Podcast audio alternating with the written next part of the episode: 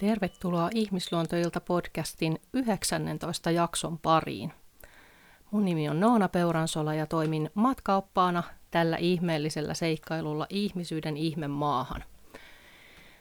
Ja nämä kaikki lähetykset on tosiaan suoria lähetyksiä täältä ihmeellisestä ihmisyydestä sen keskiöstä ja koskaan ei tiedä mitä tapahtuu, että saa nähdä taas mitä tänään sitten seuraa. Ainakin täällä on seurana niin yksi iloinen kärpänen, niitä on nyt ollut kyllä ihan valtavasti, kaikki paarmoja ja ötököitä erityisesti, niin tota, hän voi täällä surista myöskin kanssani nyt sitten kertoa omia jotain viisauksiaan.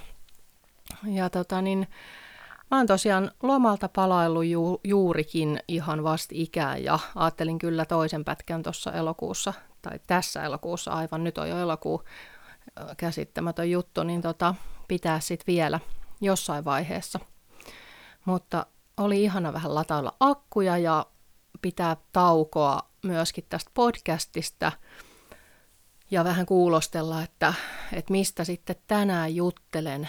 Ja tänään olin tuossa laitumella vähän aikaa hevosten kanssa. Hevoset on siinä ollut välillä syömässä ja istuskelin siellä laitumen reunalla ja vähän kuulostelin siinä, että, että mikä tänään voisi olla tämän, tämän ihmisluontoillan aihe – ja kirjoittelin siinä jotain ajatuksia ylös. Pää oli täysin tyhjä, niin kuin yleensäkin aina kun tämä lähestyy, tämä mun, mun äänityshetki, niin tota, on, on semmoinen jotenkin olo, että ei, ei, ei ole niin mitään sanottavaa, että mistä mä nyt puhun ja mikä voisi olla jotenkin semmoinen aihe nyt just sitten tänään, mistä, mistä jotain ajatuksia, pohdintoja jakaisin. Ja siinä mä sitten istuskelin kattelin, kun hevoset syö, siinä on jotain tosi mun mielestä rauhoittavaa aina siinä seurata sitä hevosten laiduntamista. Ja sitten mä vähän aikaa olin hiljaa siinä ja kuuntelin tuuli jotenkin tosi ihanasti samalla ja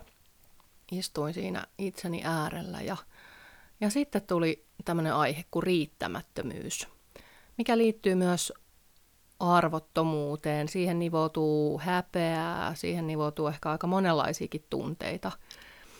Niin sitten mä ajattelin, että no, jos se kerran nyt ensimmäisenä tässä pomppas esiin, niin kyllähän täällä on varmaan joku merkitys, niin kuin yleensä aina on. Että yleensä, yleensä jos niin kuin ensimmäinen idea, joku ajatus sieltä pongahtaa intuitiivisesti, niin siinä on yleensä aina joku, joku pointti. Että mä pyrin myös siihen, että mä en liikaa ala analysoimaan ja pohtimaan, että no onko tämä nyt jotenkin nyt järkevää ja loogista ja olisiko tämä nyt, vai olisiko ehkä joku toinen aihe kuitenkin parempi ja, ja ehkä tämä on nyt vaan tylsä aihe, tai ehkä mulla ei ole tästä mitään sanottavaa, niin sitten mä pyrin aina siihen, että no, nämä on joka tapauksessa suoria lähetyksiä, niin jotenkin luottamaan siihen, että okei, että jos se kerran nyt nousee, niin si- siinä on nyt jotain. Eli riittämättömyydestä ajattelin tänään vähän sitten jutella. Ja mulla tuli semmoinen jotenkin, kun mä oon tässä vähän miettinyt itsekin, että on uuden äärellä ja pohtinut, että mihin sitä haluaa laittaa energiaansa seuraavaksi ja mitkä on niitä asioita oikeasti, mitkä kutsuu omaa sydäntä. Ja, ja jotenkin tämä liittyy musta myöskin semmoiseen rohkeuteen elää sitä oman näköistä elämää, että onko itsellensä riittävän arvokas, näkeekö sen oman työnsä ja energiansa arvon siinä, mitä tekee, vai onko siinä jotain sellaista, mikä ehkä nostaa häpeää tai riittämättömyyttä tai jotain sellaista, että no sitä ei ehkä nähdä tai arvosteta kuitenkaan, tai se on liian valtavirrasta poikkeavaa tai liian tavallista, tai, tai että mikä on, mikä on ehkä siinä, mikä estää sitten niin kuin ryhtymästä siihen hommaan. Ja tätä mä oon tosi paljon itse asiassa pohtinut viime aikoina, että millä tavoin mä ehkä itse sabotoin tällä hetkellä sitä omaa sydämen suuntaa. Että suljenko mä jotain ovia huomaamattani, en ehkä luota riittävästi itseeni, onko siellä jotain uskomuksia alla, minkä takia mä en tartu vaikka johonkin asiaan, tai onko jotain pelkoja, että mä pelkäänkin sitä torjutuksi tulemista tai hylätyksi tulemista. Mä oon lukenut vastikään tosi hyviä, tästä tulee samalla kirjasuositus, tämmöinen kuin Laurent Gounelle, ehkä sanottiin oikein, suomalaisittain Laurent Gounelle nimisen kirjailijan kirjoja, ja ne on ollut jotenkin tosi avaavia ja helppolukuisia, mutta sitten niissä on tosi kivasti tarinallisesti tuotu jotenkin semmoisia ainakin itselle tällä hetkellä tärkeiltä tuntuvia asioita. Ja siinä oli musta hirveän hyvä, hyvä harjoitus jotenkin, miten hän toi sen tarinansa kautta, että, että, tota, että miten me monesti just ihmisinä pelätään sitä torjutuksi tulemista. Me pelätään sitä, että meille sanotaan ei. Ja se on jotenkin sen verran kivulios kokemus, että me on opittu suojaamaan itseämme siltä torjumiselta. Ja sen takia me ei välttämättä tavoitellakaan mitään meidän unelmia tai ei, ei kysytä apua tai ei jotenkin ojenneta sitä meidän kättä ulkomaailmaan tai ei tuoda jotain osaa itsestämme näkyväksi, koska me pelätään sitä torjutuksi tulemista. Ja se harjoitus oli semmoinen, että siinä oli siis tämmöinen, tämmöinen niin kuin mies, joka oli mennyt, mennyt sitten Paratiisisaarelle ja siellä tavannut tällaisen parantajan.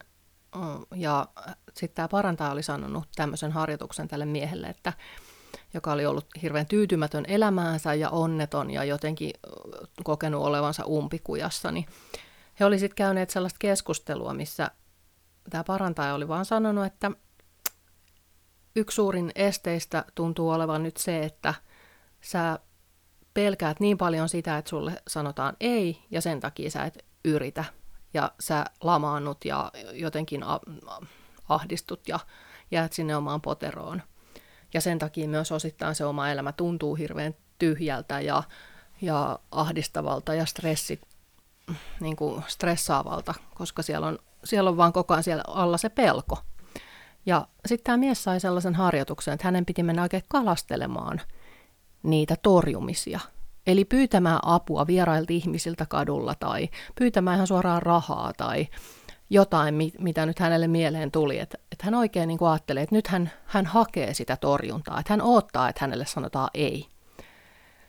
Ja kas kummaa kävikin niin, että kun tämä mies oli sitten käynyt kyselemässä siellä, siellä saarella sit eri paikoista eri ihmisiltä, mm, oliko se just yksi, yksi asia jotenkin, että hän, hän tarvi rahaa, aika isonkin summan ja pyysi sitä ja mä en edes muista mitä kaikkea hän kysyi, mutta just että hänen intentionsa oli saada sitä eitä ja sitä torjuntaa, niin hän ei sitten saanutkaan. Yksikään ei ollut sanonut ei ja yksikään ei ollut niinku torjunut häntä vaan enemmänkin ihmiset oli pyrkinyt sitten heti auttamaan, tai jos ei ollut suoraan pystynyt niin kuin ratkaisemaan, antamaan ratkaisua tai sitä kyllä-sanaa, niin ainakin he oli aktiivisesti lähteneet etsimään ratkaisua tämän ihmismiehen kanssa. Ja se oli tavallaan hyvä esimerkki siitä, että miten monesti se on meidän pään sisällä se pelko siitä torjutuksi tulemisesta, että meitä ei hyväksytä ja meille, meille sanotaan ei. Ja totta kai just, että se ei, ei sanahan, sehän on hirveän tärkeä. Sillä tavoinhan me suojataan itseämme ja asetetaan terveet rajat ja kuulostellaan just, että mi, mistä motiivista käsin sanoo sen kyllä ja mistä motiivista käsin sanoo sen ei, ettei sieltä uhritietoisuudesta lähde kannattelemaan muita turhaa tai just, että jos on itse väsynyt, niin ei välttämättä ole resursseja auttaa muita tai näin. Mutta se oli hyvin, hyvin jotenkin mielenkiintoinen ja mä aloin sitten, kun mä lueskelin sitä kirjaa, niin siinä just miettimään, että miten niin kuin ennen ainakin itse oli kauhean jotenkin rohkea siinä, että en mä muista, että mä hirveästi olisin pelännyt sitä, että, että mä saan torjuntaa tai että joku sanoo ei tai mä en pääse johonkin. Että mä, mä tosi jotenkin rohkeasti kuitenkin, vaikka se jännitti, totta kai, ja herätti sitä pelkoa, niin siitä huolimatta mä toimin – ja saavutin niitä asioita myös. Eli jotenkin niin kuin menin kohti niitä unelmia myöskin aktiivisesti. En pelkästään jäänyt niin kuin vaan manifestoimaan ja miettimään, että no ehkä tämä joku ehkä koputtaa joskus ovelle, vaan tosi jotenkin aktiivisesti niin kuin tavoittelin niitä omia unelmia. Ja sitten mä aloin sitä miettiä, että mit, mitä on tapahtunut tavallaan tässä vuosien varrella. Että kyllä mä huomaan, että mä oon paljon varovaisempi nykyään – ja enemmän just pelkään sitä torjuntaa.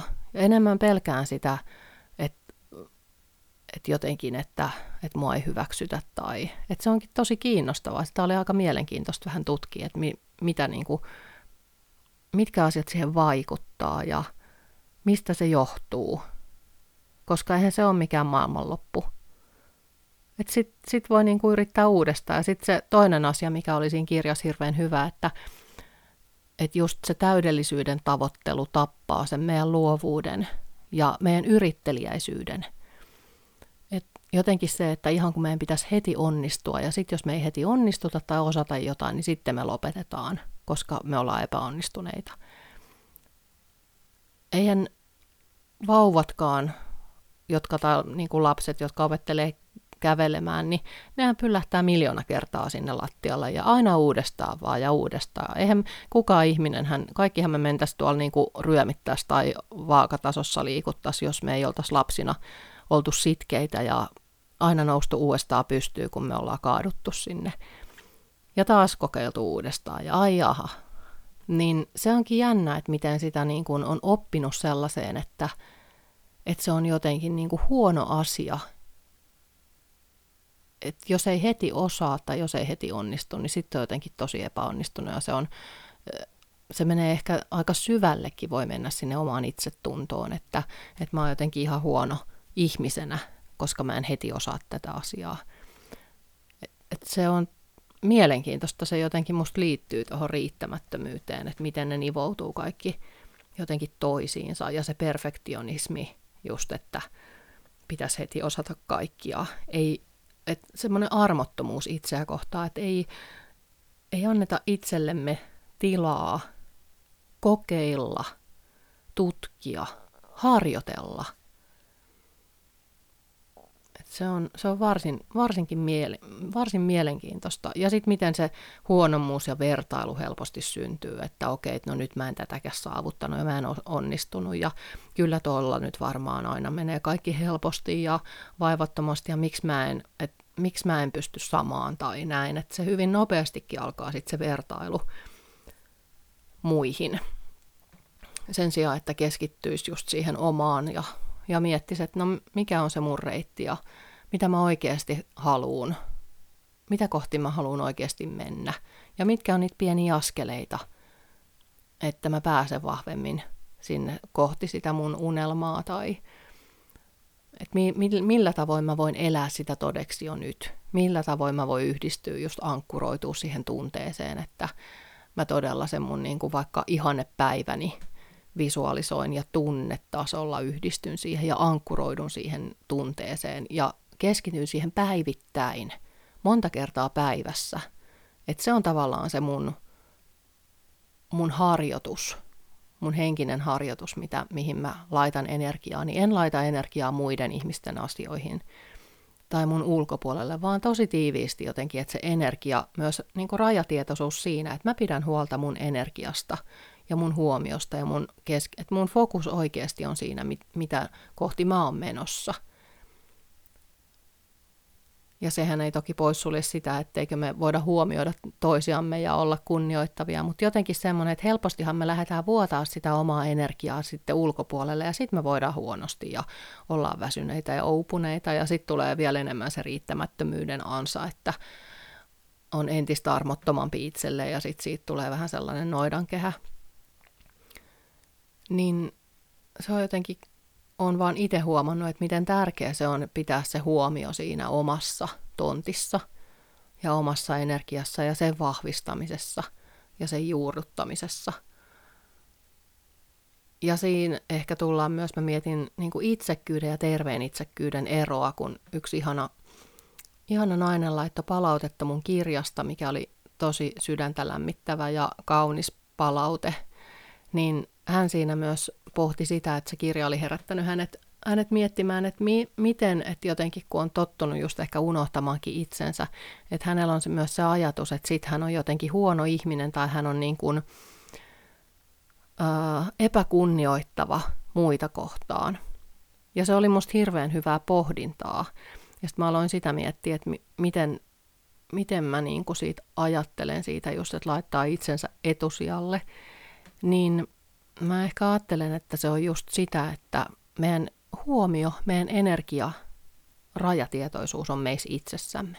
Että me ei vuodetakaan sitä ulkopuolelle. Me ei lähdetä ylivastuullisesti toimimaan muiden tontilla. Me ei lähdetä operoimaan tai ottamaan niin kuin muiden taakkaa kantaaksemme, muiden tunteita kantaaksemme. Että me voidaan edelleen olla tosi kunnioittavia ja huomioivia muita kohtaan ja tehdä myös kompromisseja ja niin, että päätökset ehkä mitä tehdään vaikka yhdessä on tasapuolisia kaikille ja reiluja. Että sitten se ei ole vaan, että joku yksi ihminen sitten aina priorisoidaan tai huomioon aina niin kuin hänessä, vaan että se on tasapuolista, tasa-arvosta. Mutta juuri se, että se on ehkä, mä ajattelin, että se on niin kuin vastuunottoa siitä omasta energiasta ja omasta elämästä. Eli yhtä lailla niin, ettei lähde myöskään niin kuin sysäämään sitä omaa jotain ahdistusta tai pahoinvointia kenenkään toisen niskaan. Että on koko ajan semmoinen niin tietoinen, vahvistaa ja harjoittaa sitä omaa tietoisuuttaan ja tutkii niitä omia uskomuksia ja kaikki, että mitkä ehkä vaikuttaa niihin omiin mekanismeihin, miten on tottunut toimimaan. Että onko just ollut aina se vastuullinen, joka kantaa muidenkin taakat muidenkin puolesta, vai onko tottunut olemaan aina se vähän niin kuin sunnuntai-lapsi freerider, joka sitten ratsastelee siellä vähän niin kuin siivellä, ja muiden pitäisi aina sitten taipua hänen tahtoonsa. Niin nekin on tosi hyviä asioita jotenkin kuulostella. Että se terve itsekkyys ei missään, missään nimessä poissulje toisten ihmisten kunnioittamista ja huomioimista. Ja ehkä sitten siihen riittämättömyyteen, niin mä mietin kritiikin vastaanottamistakin siihen liittyen, että jos on tosi iso riittämättömyyden haava tai arvottomuuden haava, niin helpostihan se kritiikkikin menee sinne ihon alle, eli se menee siihen persoon, niin kuin omaan itseen. Että sitä ei enää ajattelekaan, että okei, tämä liittyy mun toimintaan, vaan se on heti, että mä oon huono ihminen. Sen sijaan, että voisi olla, että hei, että mikähän mulle on tässä nyt totta ensinnäkin, että se erottelukyky – mikä on tässä mun kasvun paikka, millä tavoin voin muuttaa toimintaani mahdollisesti, jos siellä on jotain semmoisia siemeniä, mitkä tuntuu itselle tärkeiltä ottaa vastaan. Ja se, että, että olen edelleen hyvä ihminen ja mun työ on tärkeää, mutta tässä on mulle iso niin kuin, arvokas oppi. Mä voin olla vieläkin parempi siinä, mitä mä teen, kun mä otankin tämän vastaan. Mutta mä oon ainakin itse huomannut, että e-, erityisesti aiemmin niin mä olin tosi herkkänahkanen sen kritiikin suhteen. Mun oli tosi vaikea jotenkin ottaa vastaan sitä. Ja edelleenkin mä harjoittelen sitä aktiivisesti koko ajan. Et siellä on niin kuin selkeästi just joku semmoinen, että se menee sitten siihen omaan, että ottaa liikaakin itseensä sitä. Ja nehän on vaan just niitä asioita, mitä me voidaan ihmisinä harjoitella. Kukaan ei ole meistä täydellinen, toivottavasti, vaan ne on just hyviä semmoisia niin kuin tutkimisen paikkoja, että okei, tos mulla on selkeästi, että toi osuu johonkin isosti. Tätä onkin hyvä vähän kuulostella, että miksi, mitä siellä ehkä on alla. Onko siellä jotain sellaisia kokemuksia, mitkä vaikuttaa edelleen tai vai mitä, mitä kaikkea. Ja tuosta ankaruudesta puhuinkin äsken, niin se on myöskin yksi musta, mikä, mikä niin kuin liittyy siihen riittämättömyyteen, että on sitä tosi ankaraa sisäistä puhetta, että jatkuvasti jotenkin sättii itseänsä siitä, että ei ole riittävä, mikä ei oikeastaan koskaan riitä sille sisäiselle kriitikolle. Niin sitäkin on tosi tärkeää kuulostella, että millä tavoin puhun itselleni arjessa – Eli sitten kun tulee vaikka jotain stressaavia tilanteita tai haastavia tilanteita, niin ootko helposti sellainen, joka heti sättii itseään ja syyllistää itseään jostain, ettei mennytkään hyvin tai vai mikä on se sun, sun toimintamalli. Niin sitä kautta pystyy vahvistamaan sitä omaa, omaa itsetuntemusta ja omaa voimaa myöskin sitten. Ja sitten mä ajattelen, että se riittämyyskin voi tosiaan niin kuin lamauttaa.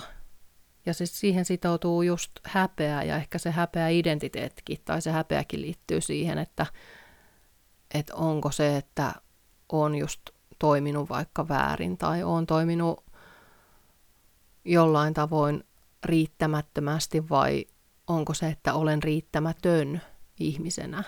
Lamaannunko? En enää yritä mitään, koska ei kannata, koska musta ei ole mihinkään.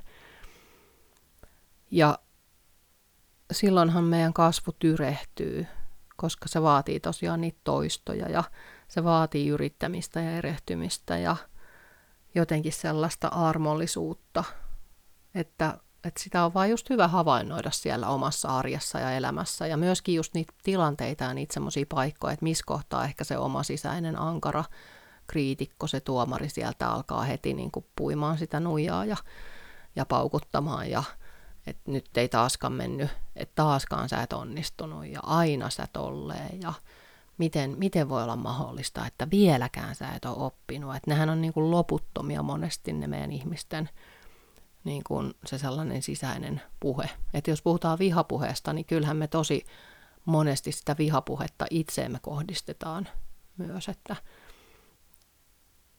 että se on kyllä niin kuin se on tosi vahingollista pidemmän päälle ja sen takia siihen on musta hirveän tärkeä just kiinnittää huomiota ja ihan tietoisesti alkaa muuttaa sitä omaa, omaa sisäistä puhetta myöskin. Ja sitten mä ajattelin just tuon arvottomuuteen ja mitä puhuin tuossa kritiikin vastaanottamisestakin, niin mulla oli itsellä just tosi, tosi hyvä kokemus. Mähän on pitänyt monia ryhmiä tässä vuosien aikana – ja, ja yhden ryhmän kanssa oli sellainen tilanne kerran, että ja monia on monia pilottiryhmiäkin pitänyt, pitänyt ja eri, erinäköisiä ryhmiä, niin tota, se oli tosiaan silloin kerran yksi, yksi tämmöinen pilottikokeilu ja, ja ää, vielä kun se ryhmä ei edes ollut lopussa, niin sitten eräältä, eräältä osallistujalta tuli sitten palautetta. Ja hän oli jotenkin hirveän tyytymätön ja hän ei ollut kokenut saaneensa sitä, mitä hän tuli hakemaan. Ja, ja mä en edes muista nyt niitä sanotuksia, mitä siinä oli, mutta kuitenkin, että hän oli niin kuin pettynyt siihen, siihen ryhmän antiin ja, ja sitten mä sitä vähän lueskelin ja kuulostelin just sillä, sillä korvalla, että okei, että mitä musta tapahtuu, kun mä saan tällaista palautetta. Että mitä, miten se mun sisäinen kriitikko esimerkiksi lähtee sieltä keulimaan ja mitä, mitä musta tapahtuu, että onko mä, että lähdekö mä sellaiseen jotenkin supistamaan itseäni ja ajattelemaan, että no niin, että onhan mä nyt tiennytkin, että eihän tämä nyt kannata ja enhän mä nyt osaakaan mitään ryhmiä pitää ja, ja, ja ihan, ihan niin kuin turhaa oikeastaan, että nyt mä lopetankin kaiken tota, kouluttamisen ja ryhmien pidon ja että mitä, minkälainen sisäinen dialogi lähtee käyntiin, niin se olikin kiinnostavaa, koska se olikin aika raju ensin.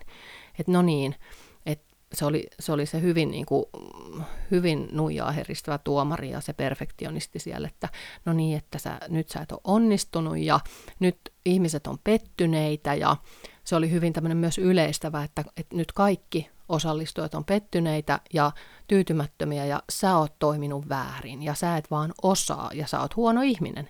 Eli se menikin ensin tosi syvälle. Ja sitä oli kiinnostava vähän niin kuin kuulostella, että se oli tosi epämukavaa ja epämiellyttävää ja inhottavaa olla niiden kaikkien tunteiden äärellä. Hirveästi tuli häpeää ja semmoista just riittämättömyyttä ja epätoivoa ja ihan semmoista vähän masennusta. Ja että mä kävin aika paljon semmoista niin kuin eri, erinäistä tunnetta siinä läpi. Sitten mä olin vihanen ja, ja mä olin niin kuin pettynyt itse siihen, että mä saan tämmöistä palautetta. Ja kaikkea, niin kuin, että mä kävin läpi sellaista jotain kaarta siinä selkeästi. Ja sitten samalla sen jälkeen, kun mä olin saanut sitä vähän käsiteltyä, mitä musta tapahtuu ja kuulosteltuu sitä, niin sitten mä sen jälkeen pystyin myöskin suodattamaan sitä informaatiota ja vähän niin kuin pureskelemaan, että okei, että mitä tässä on niin kuin sellaista kritiikkiä, mikä on mulle just totta, mikä tuntuu tosi relevantilta ja tärkeältä, jotta mä voin itse oppia ja kasvaa kouluttajana. Ja mikä on sitten taas sellaista ehkä sanotuksellisesti, minkä mä voin jättää omaan arvoonsa – ja esimerkiksi se, että, että sitten niin kuin tämä ihminen ei käynyt tätä loppuun tätä kurssia, vaan hän valitsi jättäytyä pois, niin toki olisi ollut ihanaa, koska just kyse oli vielä pilottiryhmästä, että hän olisi sanottanut ajoissa sen sen tunteensa. Ja että hän toivookin tämmöistä, koska toki silloin kun tehdään jotain ekaa kertaa, niin se oli jo alun perinkin tiedossa, että sit sitä niin kuin tietenkin voi muokata ja mäkin pystyn siinä oppimaan matkan varrella, niin toki se, se oli ehkä itselleni sellainen, mikä jäi sitten vähän harmittamaan siinä. Et mä kävin vähän läpi sellaista, että okei, mikä mua jäi niin kuin tässä harmittamaan, mikä on sellaista just tärkeää, minkä mä otan tästä matkaan mukaan, mikä on mulle just kouluttajana tosi ensiarvoisen tärkeää, koska siellä oli just tosi hyviä pointteja. Eli mä pe, niin kuin pilkoin sitä mun tietoa, mutta sen jälkeen mä pystyin tekemään sen vasta, kun mä olin käynyt ne tunteet läpi ja antanut tilaa niille kaikille tunteille.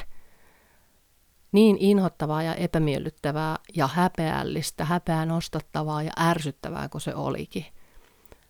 Mutta se tuntui kyllä niin kuin tosi tärkeälle. Ja siis huvittavin juttuhan siinä oli sitten se, kun mä olin tämän käynyt tämän läpi, niin mähän totta kai sit pyysin myös kaikilta ryhmäläisiltä, tietenkin olin pyytänyt palautetta, niin kaikki muut ryhmäläiset oli sitten ollut hirveän tyytyväisiä. Ja sain, sainkin sit tosi niin kuin kiitettävää palautetta ja, ja et oli hyvin vastakkaisia niin kuin näkemyksiä ja oli nimenomaan, että ei olisi toivonut mitään lisää ja olisi toivonut vaikka vähemmän tota, ja, mutta mut niin kuin, et pääosin, pääon, pääosin se oli juuri sitä, että että juuri että kaikki ne tavoitteet, mitä oli asettanut sille niin kuin ryhmälle, kurssille, niin ne olikin niin kuin täyttynyt kaikkien kohdalla, paitsi tämän yhden ihmisen kohdalla.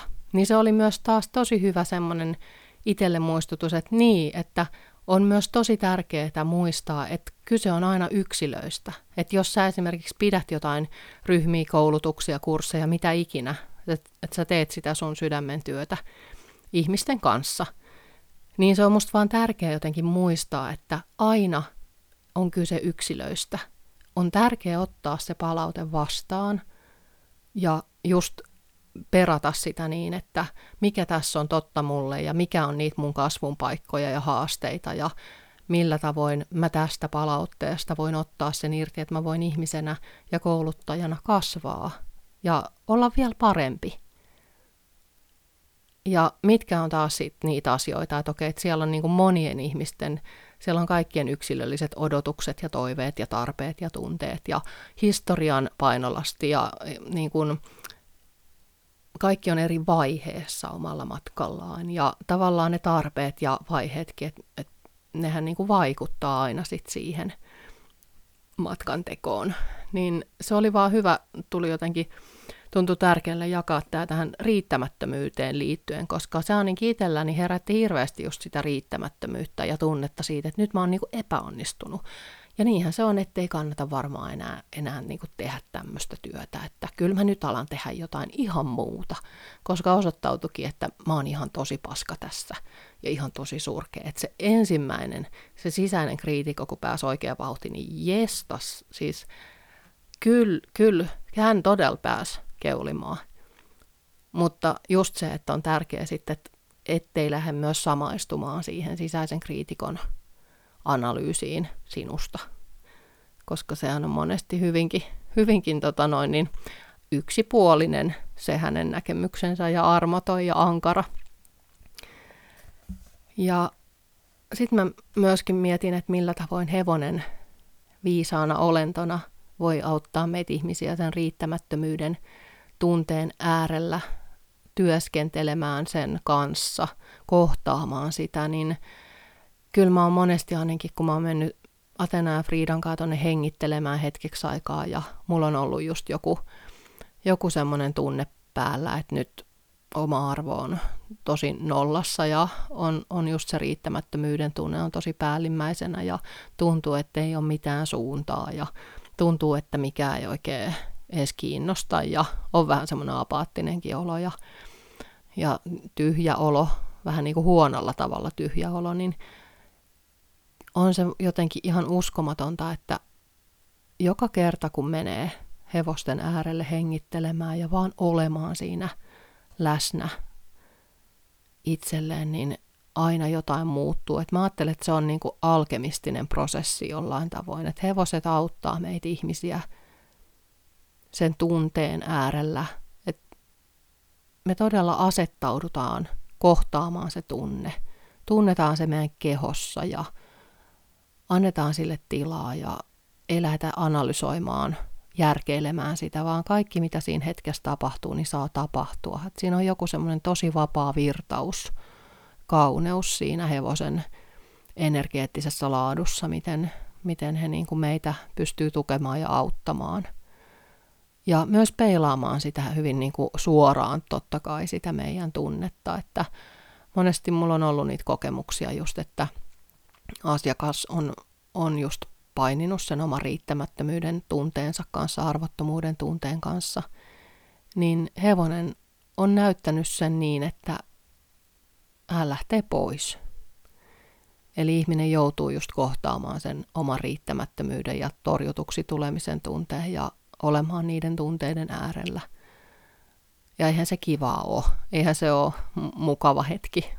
Harvemmin se on hauskaa tai lepposaa, mutta jotenkin mä ajattelen, että sitten kun sen äärelle uskaltaa asettautua ja just kohdata kaiken sen, mitä siinä hetkessä nousee, niin se on itse asiassa paljon nopeampi reitti kuin se, että me vältellään ja väestellään sitä kipua tai niitä vanhoja haavoja, mitä siihen pintaan tulee, koska hevonenhan tuo vaan energiallaan, sillä suoralla energiallaan sen näkyväksi, mitä me yritetään piilottaa itseltämme, mitä me ei haluttaisi kohdata. Niin siinä on musta hieno just se alkemistinen prosessi, jotenkin se transformat- transformatiivinen voima,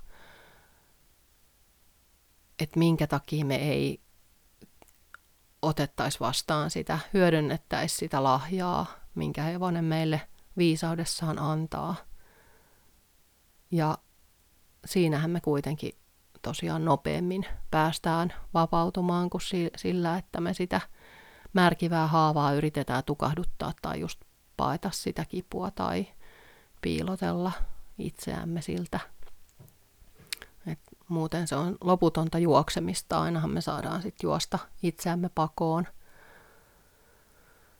Niin, niin tämmöisiä asioita oikeastaan nyt sitten lomien jälkeen riittämättömyyden tunteesta ja siihen liittyvistä muista tunteista ja ajatuksia, pohdintoja. Ja laita tosiaan taas sinne ihmisluontoilta.gmail.com osoitteeseen risuja ja ruusuja. Nyt mä voin sitten taas tota noin, harjoitella tätä kritiikin ja palautteen vastaanottamista kaikin tavoin. Kiitos siitä jo etukäteen. Ja, ja tota, voit toki laittaa myös sitten mun peuransola.gmail.com osoitteeseen mitä tahansa kysyttävää herää kursseista, koulutuksista, mistä tahansa. Kirjaa voit edelleen ostaa, ostaa tuolta suurimmista verkkokaupoista. Kuulin, että Bodilla on ollut jotain vaikeuksia, vaikeuksia sen toimitusten suhteen, mutta ainakin tuolta suomalaisesta on saanut ihan hyviä Adlibriksestä ja sitten tuolta bod.fi, sieltä saa ehkä helpoiten, se on varmaan nopein mä luulen, sieltä suoraan sieltä bod.fi verkkokaupasta. Siellä on semmoinen kirja, kirjaverkkokauppa, niin sitä kautta kun tilaa, niin uskoisin, että on ehkä mahdollisesti nopein reitti. Ja toki kirjastosta voit lainata myös, jos et halua kirjaa ostaa sit ihan omaksi, niin se on, se on myöskin mahdollista. Ja öö, se piti vielä sanoa, että 28.8. pidän vielä yhden hevonen näkijä kurssipäivän.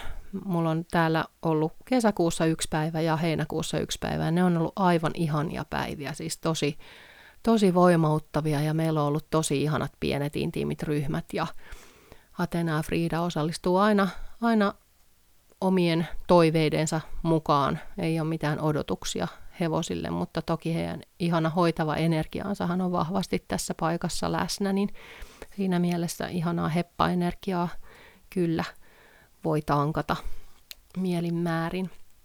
Niin tota, kyse on tosiaan pienryhmästä, että jos tämä yhtään tämä päivä sua kutsuu, niin, niin, niin oot lämpimästi tervetullut. Voit laittaa mulle tosiaan sinne sähköpostiin peuransola.gmail.com kyselyä tai sitten tuolta Facebookista Hevonen oppaana ihmisyyteen sieltä mun Facebook-sivulta, niin sieltä löytyy postaus, tuorein postaus tai toiseksi tuorein postaus, niin siinä on avattu myöskin sitten siellä on vähän kurssikuvausta ja, ja tietoa tarkemmin sitten siitä päivästä. Että se on semmoinen viiden ja puolen tunnin päivä 12 alkaa ja puoli kuudelta lopetellaan silloin 28. päivä lauantaina, niin, niin, niin tota, sinne jos haluat tulla, niin varaa nopeasti paikkasi, koska se on tosiaan rajo, rajoitettu osallistujamäärä, niin ne ainakin kesäkuun ja heinäkuun kurssit meni aika nopeasti, menivät täyteen, niin semmoinen asia ehkä vielä tähän kauniiksi lopuksi, mutta muuten niin kiitos, että olit kuulolla ja toivotan sulle oikein ihania seikkailua siellä ihmeellisen ihmisluonnon saloissa. Kuullaan taas parin viikon päästä. Kiitos.